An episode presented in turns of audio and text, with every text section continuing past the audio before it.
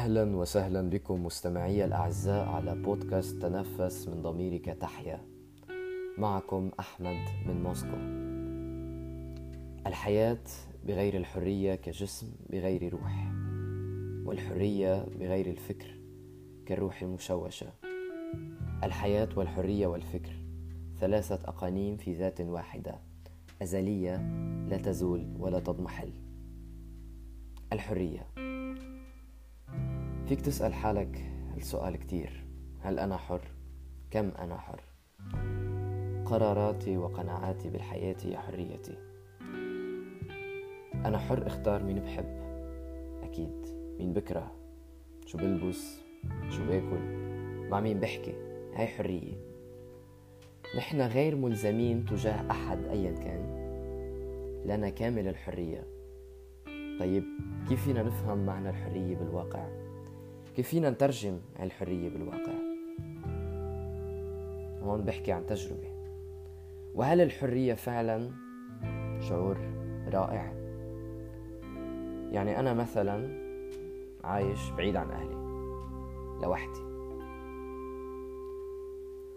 مع ما تحمله هذه الكلمة من مساوئ أحيانا.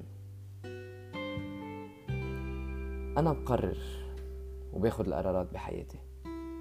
بطلع ساعة اللي بحب برجع ساعة اللي بدي. باكل شو بحب؟ بشرب شو ما بدي بحكي مع مين ما بدي. لا أحد أي لا أحد هنا لكي يقول لا لا تفعل ذلك. ما فيني أقول غير أنه الحرية حلوة. ولكن هنا بعد ما أقول أنه الحرية حلوة في علامة استفهام. إذا إذا ما ارتبطت بالفكر. فكروا فيها. إذا ما ارتبطت بالفكر. كم أنت حر؟ كم أنت حر أيها المنسي في المقهى؟ فلا أحد يرى أثر الكمنجة فيك. لا أحد يحملق في حضورك أو غيابك. منسي وحر في خيالك. ليس لاسمك أو لوجهك هنا عمل ضروري. تكون كما تكون. فلا صديق ولا عدو هنا يراقب ذكرياتك. محمود درويش. اذا الحرية هي ممارسة يومية. الحرية هي أساس. في ذاتنا تنبع من الداخل من جوا. تترجم بأفعالنا وتصرفاتنا.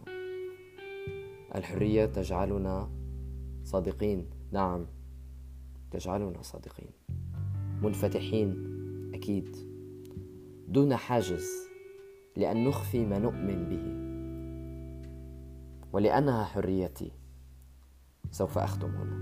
وبهذا القول حريتي أن أكون كما لا يريدون أن أكون. أتمنى لكم ليلة دافئة وتصبحون على ما تحبون.